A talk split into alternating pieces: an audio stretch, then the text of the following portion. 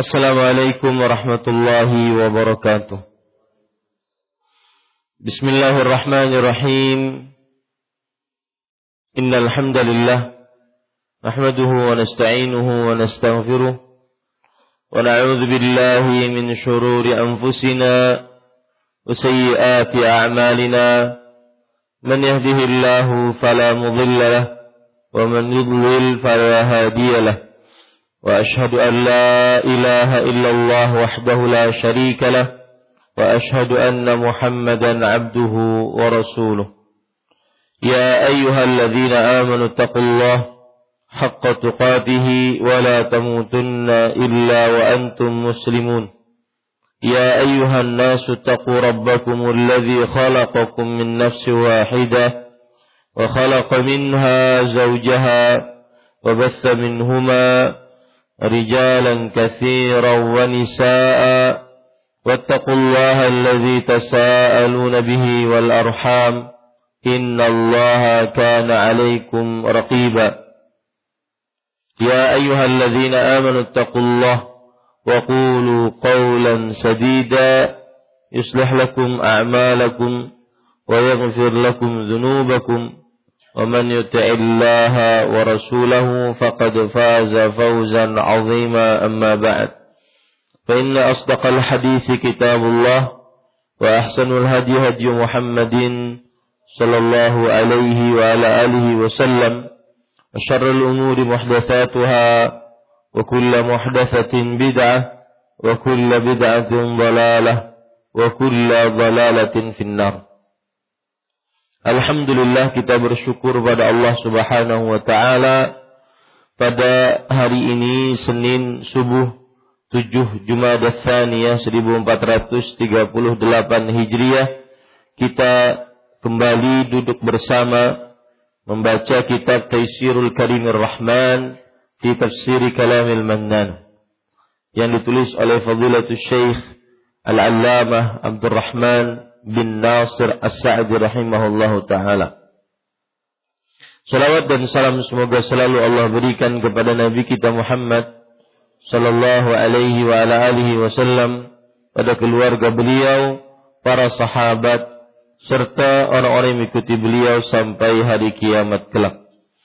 Dengan nama-nama Allah yang husna dan sifat-sifatnya yang ulia, kita berdoa اللهم إنا نسألك علما نافعا ورزقا طيبا وعملا متقبلا Wahai Allah, sesungguhnya kami mohon kepada Engkau ilmu yang bermanfaat, rezeki yang baik dan amal yang diterima. Allah manfa'na bima 'allamtana wa 'allimna ma yanfa'una wa zidna ilma.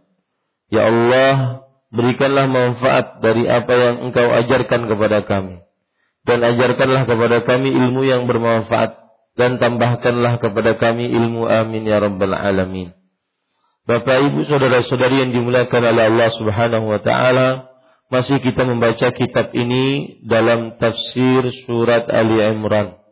Dan pada pertemuan sebelumnya kita membaca tafsir surat Ali Imran ayat 14 dan 15 dan berhenti pada ayat yang ke-14. Kita baca lanjutannya. Qala al-musannifu rahimahullahu taala atau sebelum itu saya ingin menjelaskan lagi bahwa Allah Subhanahu wa taala mengabarkan pada ayat dua ayat ini 14 dan 15 bahwa keadaan manusia di dalam kehidupan dunia dia. Sebagian besar mereka senantiasa mendahulukan kehidupan dunia dibandingkan kehidupan akhirat.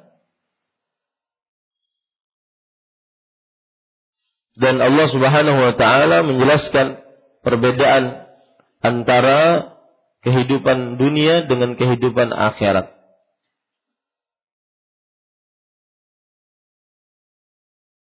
Kemudian Allah Subhanahu wa taala juga menjelaskan bahwasanya manusia sangat tertipu dan merasa lezat dengan kehidupan dunia tersebut.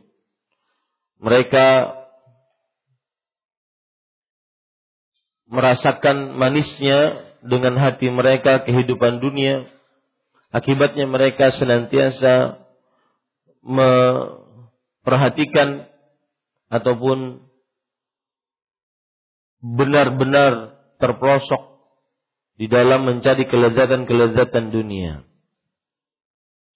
Dan Allah Subhanahu wa taala menyebutkan di ayat yang ke-14 ini yaitu berbagai macam tentang perhiasan kehidupan dunia. Dan setiap manusia mempunyai kecondongan masing-masing dari berbagai macam perhiasan tersebut. Setiap manusia. Ada yang lebih condong kepada perempuan, ada yang lebih condong kepada anak-anak, ada yang lebih condong kepada emas dan perak, ada yang lebih condong kepada hewan tunggangan, ada yang lebih condong kepada sawah ladang, binatang ternak, atau yang semisalnya. Kemudian di akhir ayat yang ke-14 Allah Subhanahu wa taala menyebutkan bahwa itulah perhiasan kehidupan dunia dan Allah Subhanahu wa taala di sisinya tempat tinggal yang baik. Itu tafsiran penulis rahimahullahu taala kira-kira pada ayat yang ke-14. Kita masuk sekarang ayat yang ke-15. Penulis rahimahullahu taala berkata, ثم أخبر عن ذلك بأن المتقين لله القائمين بعبودية لهم خير من هذه اللذات Kemudian Allah Subhanahu wa taala memberitakan tentang hal itu yaitu bahwasanya orang-orang yang bertakwa kepada Allah yang menegakkan penghambaan hanya kepadanya maka bagi mereka kesenangan yang lebih baik dari semua kenikmatan tersebut. Ketika di akhir ayat ayat yang ke-14 Allah menekankan mata'ul hayatid dunya wallahu indahu husnul ma'ab. Itulah kehidupan perhiasan kehidupan dunia. Tetapi ingat di sisinya di sisi Allah kehidupan yang baik, tempat tinggal yang baik. Nah di sini Allah Subhanahu wa taala berkata atau penulis mengatakan kemudian Allah memberitakan tentang hal itu. Hal itu tadi yaitu kebaikan kehidupan akhirat dibandingkan kehidupan dunia. Jadi hal itu yang dimaksud adalah kebaikan kehidupan akhirat dibandingkan kehidupan dunia. Yaitu bahwasanya orang-orang yang bertakwa kepada Allah yang menegakkan penghambaan hanya kepadanya, maka bagi mereka akan mendapatkan kesenangan yang lebih baik dari semua kenikmatan tersebut. Para ikhwan yang dirahmati oleh Allah Subhanahu wa taala, pada ayat ini Allah Subhanahu wa taala memberikan janji siapa yang bertakwa, siapa yang beriman, maka dia akan mendapatkan keindahan, kesenangan, kenikmatan yang lebih dibandingkan didapatkan di dunia. Siapa yang bertakwa, beriman, dia akan mendapatkan keindahan, kesenangan yang lebih dibandingkan kenikmatan dunia. Kemudian penulis rahimahullah taala mengatakan, "Falahum asnaful khairat wan na'im al-muqim mimma la 'ainun ra'at wa la udhunun sami'at wa la bashar." Artinya, mereka akan mendapatkan berbagai bentuk kebaikan dan kenikmatan yang abadi yang per, belum pernah dilihat oleh mata. Ini salah satu keistimewaan dari surga. Nikmatnya itu sempurna, kemudian dia kekal abadi. Kemudian tidak pernah dilihat oleh mata, tidak pernah didengar oleh telinga, dan tidak pernah terbesit di dalam hati, terlintas dalam benak seseorang. Gak pernah. Ini salah satu bedanya kenikmatan dunia dibandingkan kenikmatan akhirat. Atau kenikmatan akhirat dibandingkan kenikmatan dunia. Yaitu yang pertama mereka mendapatkan nikmat itu kekal abadi. Tidak pernah hancur. Tidak pernah berhenti. Tidak pernah selesai. Kekal abadi nikmatnya. Yang kedua yaitu mereka mendapatkan nikmat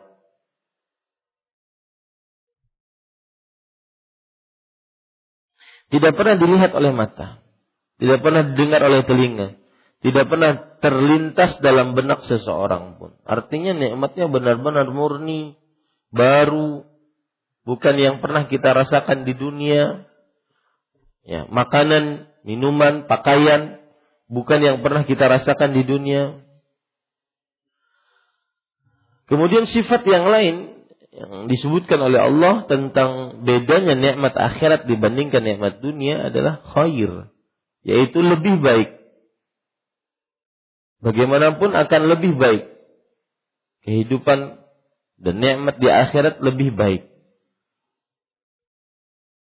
Kemudian penulis mengatakan, "Walahum ridwanullahi alladhi huwa akbaru min kulli syai." Dan bagi mereka keridhaan Allah yang merupakan perkara yang paling agung dari segala sesuatu. Keridhaan Allah Subhanahu wa taala adalah nikmat Allah yang Allah berikan kepada penghuni surga dan nikmat yang paling besar.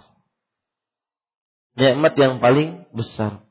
Ustadz, itu kan nikmatnya abstrak. Jadi ridho Allah itu kan nikmatnya abstrak. Maksudnya abstrak itu tidak bisa dirasakan seperti kita merasakan buah-buahan, seperti kita merasakan eh, makanan, minuman, tempat tinggal. Kenapa bisa kita katakan bahwasanya mendapatkan ridho Allah di dalam surga kelak adalah nikmat yang paling besar? Maka jawabannya adalah karena Allah Subhanahu wa taala menyebutkan bahwasanya nikmat yang paling besar adalah ridha Allah Subhanahu wa taala. Sebagaimana disebutkan di dalam beberapa ayat waridwanun minallahi akbar wallahu indahu husnul ma'ab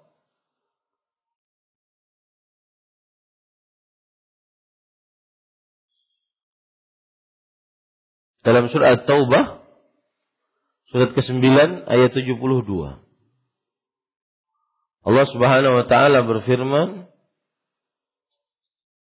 Wa'adallahu al-mu'minina wal mu'minat jannatin tajri min tahtiha al-anhar khalidina fiha wa masakin tayyibatan fi jannati 'adn wa ridwanun minallahi akbar dzalika huwal fawzul 'azim Lihat Allah menjanjikan untuk orang-orang beriman, laki-laki dan orang-orang beriman, perempuan, surga yang mengalir di bawahnya sungai-sungai, mereka kekal di dalamnya, dan tempat tinggal tempat tinggal yang baik di dalam surga Adam dan ridho Allah lebih besar.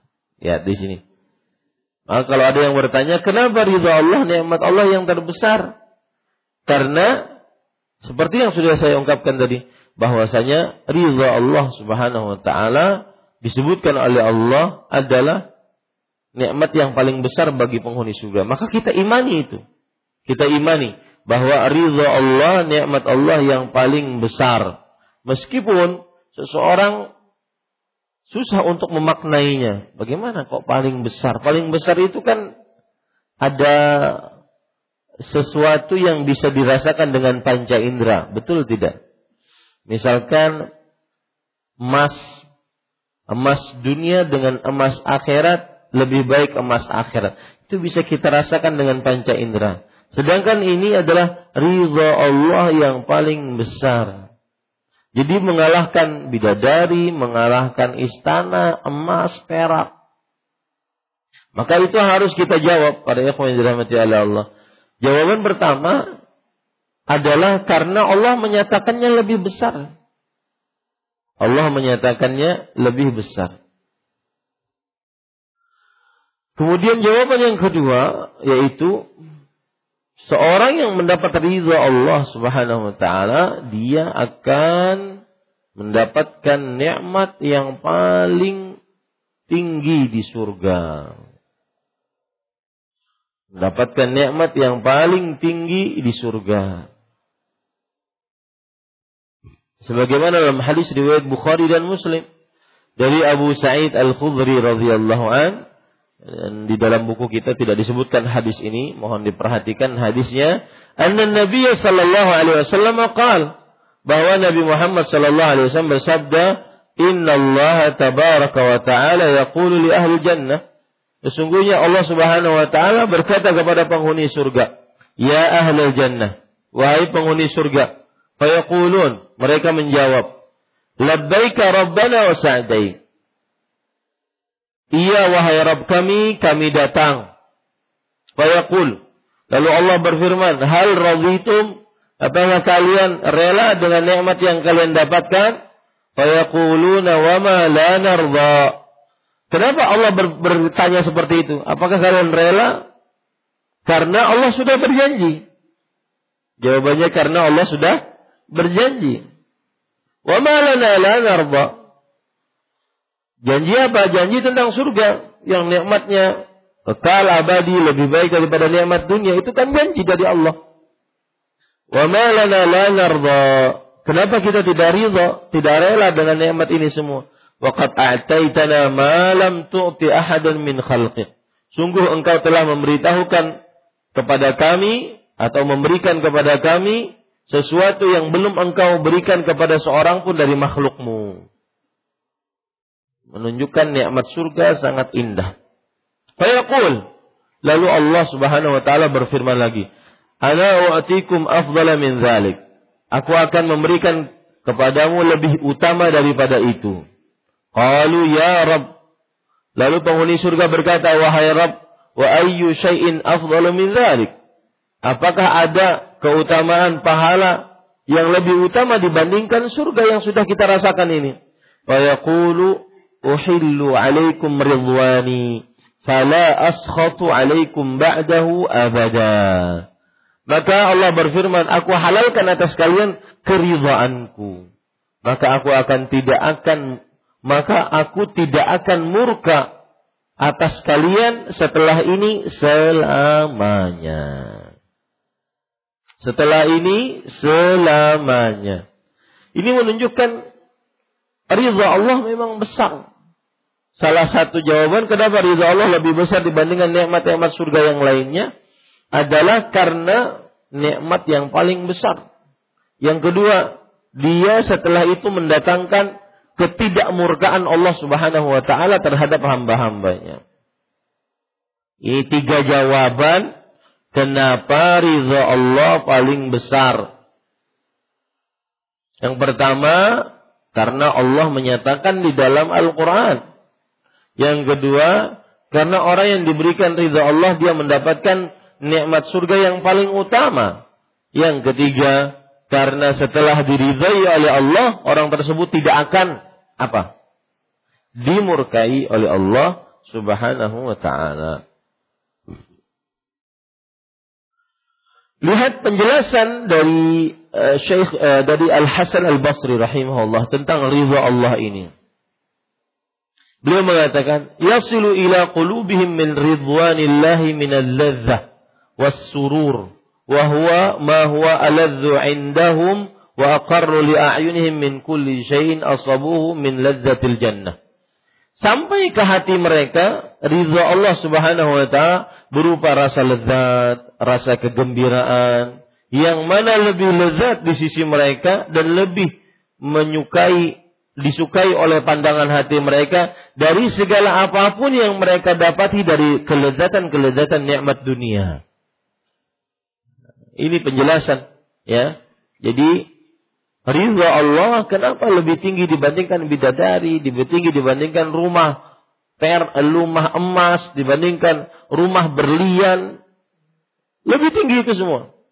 Karena kalau sudah masuk ridha Allah ke dalam diri, rasa lezat, rasa senang selalu tidak akan pernah berhenti dan Allah tidak akan pernah murka kepadanya.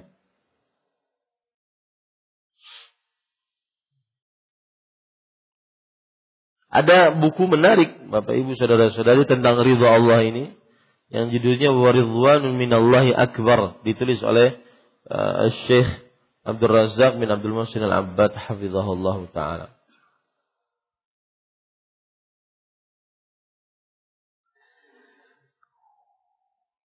Kita lanjutkan.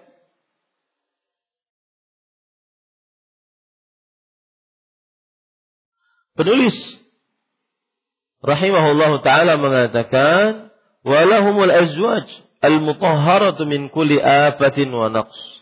Dan bagi mereka istri-istri yang suci dari segala kekurangan dan cacat, yaitu para bidadari. Yang suci di sini disebutkan mutahhara, suci. Suci di sini tidak pernah melakukan dosa atau tidak pernah disentuh oleh laki-laki lain. Itu arti suci. Tidak pernah melakukan dosa atau tidak pernah disentuh oleh laki-laki lain. Sebagaimana firman Allah Subhanahu wa taala di dalam surat Al-Rahman. Allah Subhanahu wa taala berfirman, eh, maqsuratun fil khiyam." Mereka terjaga di dalam tenda-tenda. Hurun maqsuratun fil khiyam. Surat Ar-Rahman, surat ke-55 ayat 72.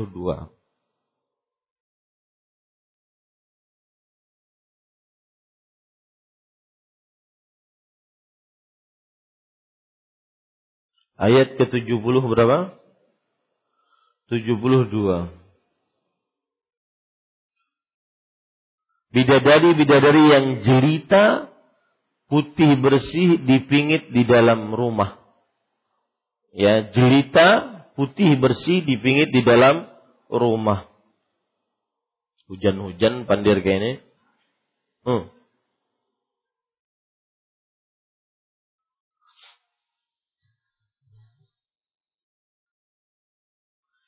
Jadi tidak ada suci dari segala macam kekurangan. Ini makna suci yang ketiga. Makna suci yang ketiga terlepas dari aib. Jadi suci tidak pernah disentuh, kemudian suci tidak pernah berbuat dosa, kemudian suci dari kekurangan, dari aib, cacat tidak ada. Kemudian penulis rahimahullahu taala mengatakan jamilatul akhlak kamilatul khalaiq. Akhlak mereka ia baik, bentuk mereka sangat sempurna. Jadi mengumpulkan uh, kecantikan luar, kecantikan dalam. Akhlak mereka baik, kemudian bentuk rupa mereka juga baik. Kecantikan luar baik, kecantikan dalam juga baik. Dan tidak ada manusia yang mengumpulkan dua-dua sifat ini.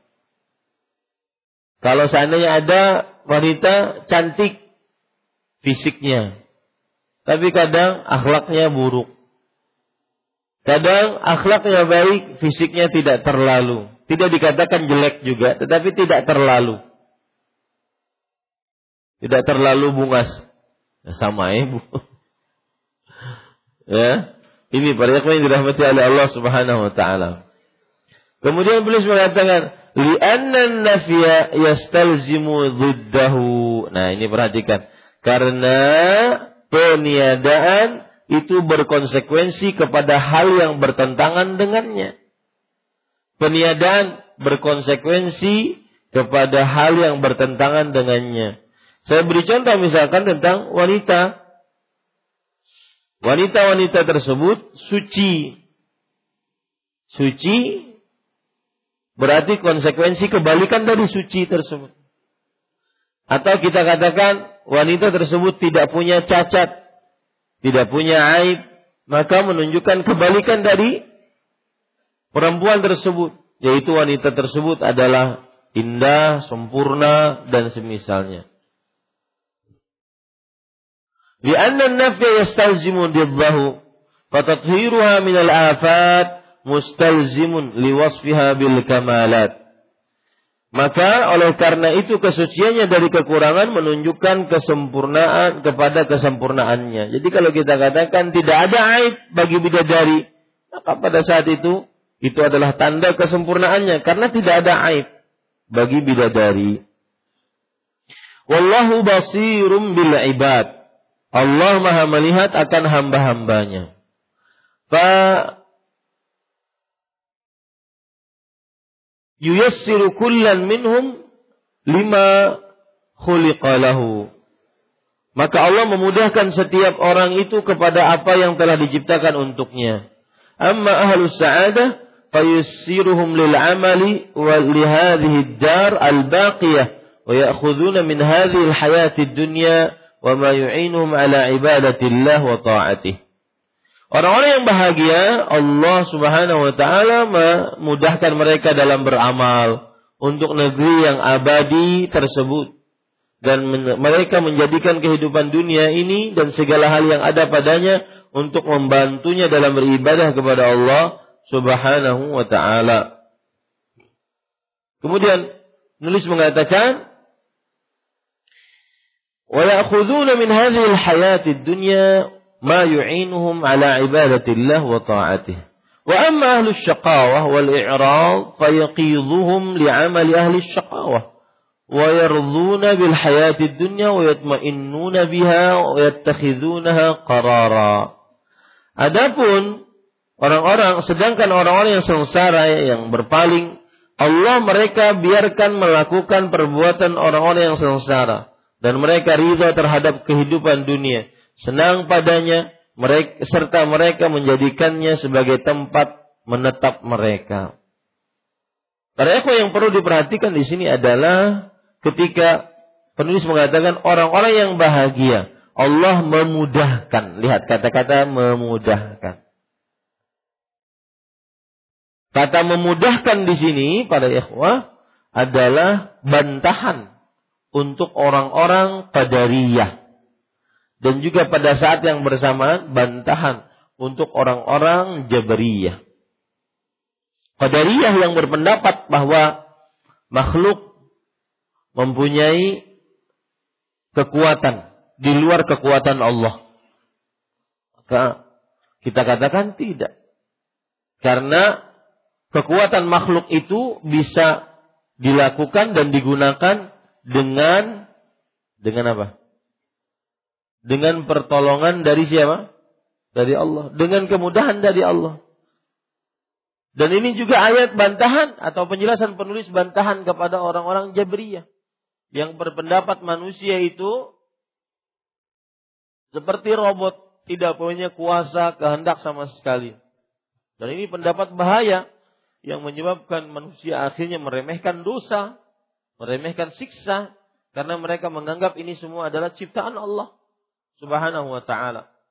Maka kita katakan kepada mereka bahwa ketika Allah mengatakan memudahkan mereka, itu berarti ada pekerjaan mereka ada pekerjaan para hamba. Sedangkan Anda berpendapat tidak ada pekerjaan para hamba. Itu dia. Memudahkan maksudnya ada pekerjaan para hamba tapi dimudahkan oleh Allah karena diberi petunjuk oleh Allah. Begitu juga ketika penulis mengatakan sedangkan orang-orang yang sengsara dan yang berpaling maksudnya penghuni neraka Allah membiarkan mereka melakukan perbuatan orang-orang yang sengsara dan mereka ridho terhadap kehidupan dunia. Lihat, Allah membiarkan mereka melakukan bantahan kepada orang-orang qadariyah bahwa Allah Subhanahu wa taala membiarkan mereka melakukannya. Arti membiarkan bahwa makhluk itu berbuat di bawah kuasa Allah. Dan ini juga bantahan kepada kaum e, Jabriyah yang mengatakan bahwa manusia seperti bulu ayam yang diterpa oleh angin. Ke mana angin menerpa, dia akan bergerak ke sana. Nah, kita katakan orang-orang seperti ini bertentangan dengan ayat ini. Sedangkan Allah Subhanahu wa taala membiarkan mereka melakukan perbuatan tersebut. Orang-orang Jabriyah mereka mengatakan bahwa semua kekuatan ada pada manusia. Allah Subhanahu wa taala tidak memiliki kekuatan atas manusia. Ini tidak benar ya para ikhwan yang dirahmati oleh Allah Subhanahu wa taala.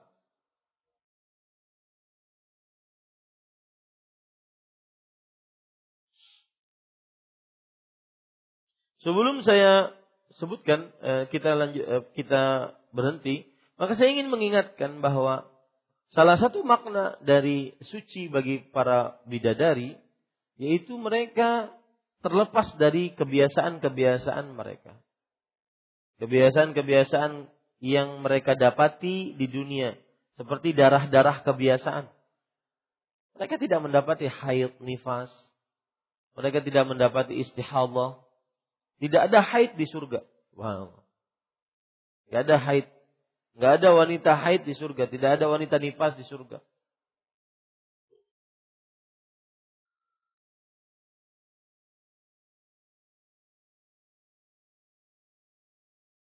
Nah, ingat itu baik-baik. Wallahu basirum bil ibad. Jadi firman Allah wallahu basirum bil ibad itu sebenarnya bantahan untuk orang-orang kaum kaum apa? E, qadariyah dengan Jabriyah.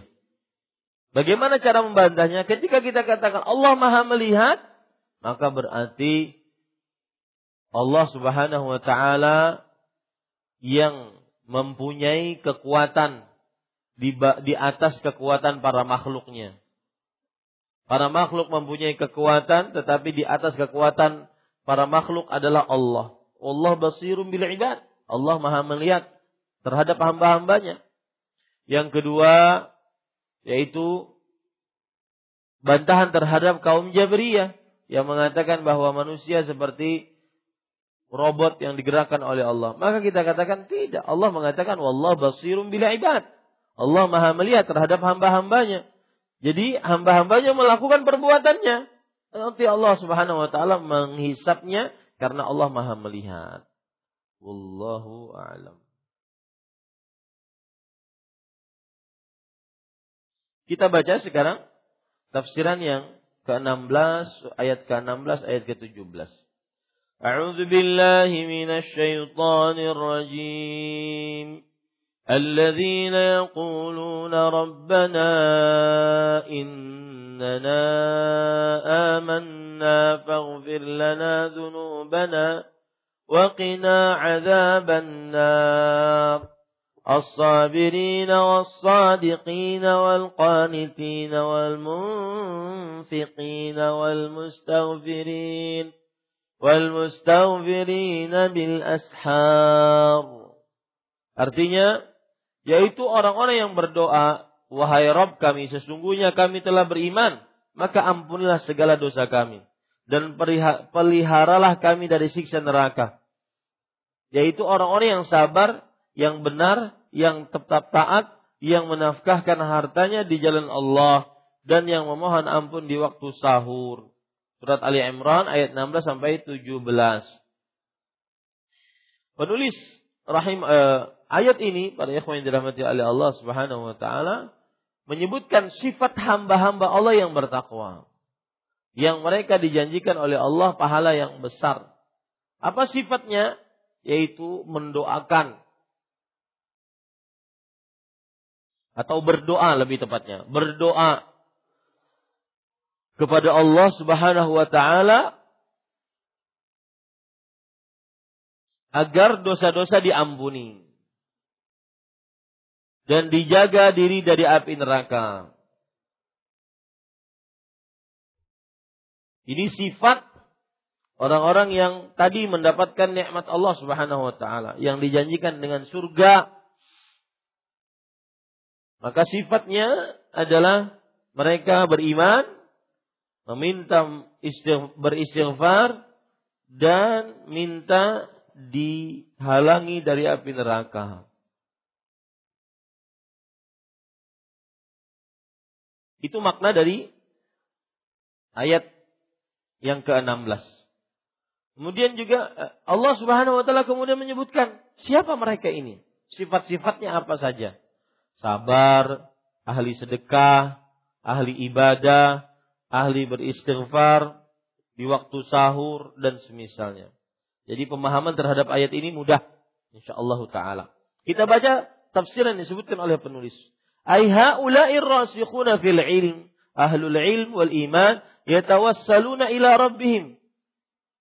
Maksudnya orang-orang yang ilmunya mendalam itu adalah ulama dan ahli iman. Di mana mereka bertawasul dengan keimanan mereka itu kepada Rob mereka demi meraih ampunan atas dosa-dosa mereka dan pemeliharaan mereka dari siksa neraka. Para ikhwan yang dirahmati oleh Allah Subhanahu wa taala, orang-orang yang mendapatkan eh, yang ilmunya dalam, mereka senantiasa berdoa kepada Allah dengan bertawassul kepada Allah Subhanahu wa taala. Tawasulnya bagaimana?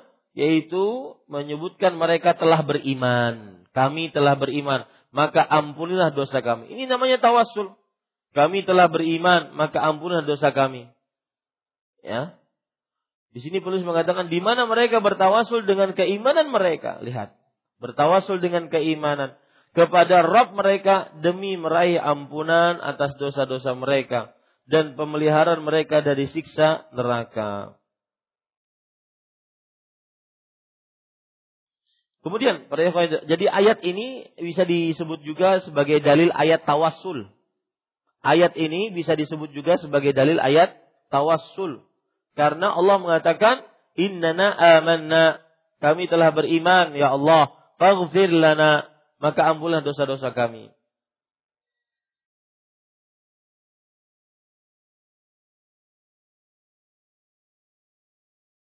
Kemudian penulis mengatakan, "Wa minal wasail allati yuhibbuha Allah an yatawassal al-'abdu ila rabbih bima manna bihi alaihi minal iman wal a'malis salihah ila takmili ni'amillahi alaih bihusuli thawabil kamil wa indifa'il iqab. Hal-hal yang seperti ini yaitu bertawassul dengan amal saleh maksudnya adalah di antara sarana yang dicintai oleh Allah dari seorang hamba yang bertawassul kepada Tuhannya, kepada Rabbnya. Sarana yang dicintai oleh Allah yaitu menyebutkan amal-amal saleh. Menyebutkan iman dengan apa yang dia telah karuniakan kepada hambanya tersebut berupa keimanan dan amal-amal saleh. Jadi boleh Pak, ketika kita beramal saleh, kita berdoa kepada Allah, Ya Allah, tadi saya bersedekah, ampuni dosa saya. Ya Allah, tadi saya memakani harta, memakani anak yatim, maka ampuni dosa saya. Boleh. Itu di dalam doa kita boleh. Itu namanya bertawasul dengan amal saleh berupa keimanan dan amal-amal soleh hingga penyempurnaan kenikmatan atas dirinya yaitu memperoleh pahala yang sempurna dan penghindaran dari siksaan. Baik. Kemudian ayat yang ke-17 penulis mengatakan summa wasafahum bi ajmalis sifat. Lalu Allah menyifati mereka dengan sebaik-baik sifat yaitu bisabri alladhi huwa habsun nufus ala ma yuhibbuhu Allah talaban limardatihi wa yasbiruna ala ta'atillah wa yasbiruna an ma'asih wa yasbiruna ala. Lihat. Lalu Allah mensifati mereka dengan berbagai sifat yaitu dengan kesabaran. Yang artinya adalah pengendalian diri berdasarkan perkara yang dicintai oleh Allah demi mengharap keridhaannya. Itu arti kesabaran. Apa tadi artinya? pengendalian diri, penahanan diri lebih tepat mungkin. Mengendalikan, menahan diri, ya, mengendalikan atau menahan diri berdasarkan perkara yang dicintai oleh Allah demi mengharap keridoannya. Mereka bersabar atas ketaatan kepada Allah, bersabar dalam meninggalkan maksiat kepada Allah, bersabar atas takdir-takdir Allah yang menyakitkan. Ini jenis sabar tiga. Bersabar taat, bersabar menjauhi maksiat, bersabar menda tatkala mendapatkan musibah. Sabar itu tiga macam. Sabar dalam mengerjakan ketaatan, sabar bangun subuh, sabar nuntut ilmu, sabar berzikir, sabar baca Quran di malam hari, di waktu-waktu yang sudah kita ngantuk, sabar bangun malam, sabar mengerjakan sholat berjamaah di masjid. Sabar, harus sabar. Yang kedua, sabar dalam menjauhi maksiat. Yang ketiga, sabar dalam menghadapi takdir Allah yang mungkin menyakitkan bagi orang yang mendapatkannya. Wabil sidqi wabil aqwal wal ahwal wa huwa istiwa'ul zahir wal batin wa sidqul azimah ala suluqis siratil mustaqim. Kemudian beliau mengatakan bersabar dengan sifat jujur dalam segala perkataan maupun kondisi yaitu kesesuaian antara lahir maupun batin. Ini sifat jujur, Pak. Bersabar dengan sifat jujur. Dimasuk yang mana? Dari tiga tadi. Tiga jenis sabar. apa tadi? Taat, menjauhi maksiat atas takdir Allah yang menyakitkan. Bersabar berkata jujur di pasar, di sekolahan, di masjid, bersabar di berkata jujur meskipun dia pahit hasilnya. Qulil haqqa walau kana murran. Katakan yang benar walaupun itu pahit. Bersabar berkata jujur. Ini masuk yang mana? Bersabar dalam amal soleh. Ya, amal soleh. Tekad yang benar dalam menempuh yang jalan yang lurus. Dan dengan sifat fatu yang artinya ketaatan yang terus menerus. Disertai dengan kekhusyuan, ketundukan, juga dengan memberi nafkah pada jalan-jalan kebaikan.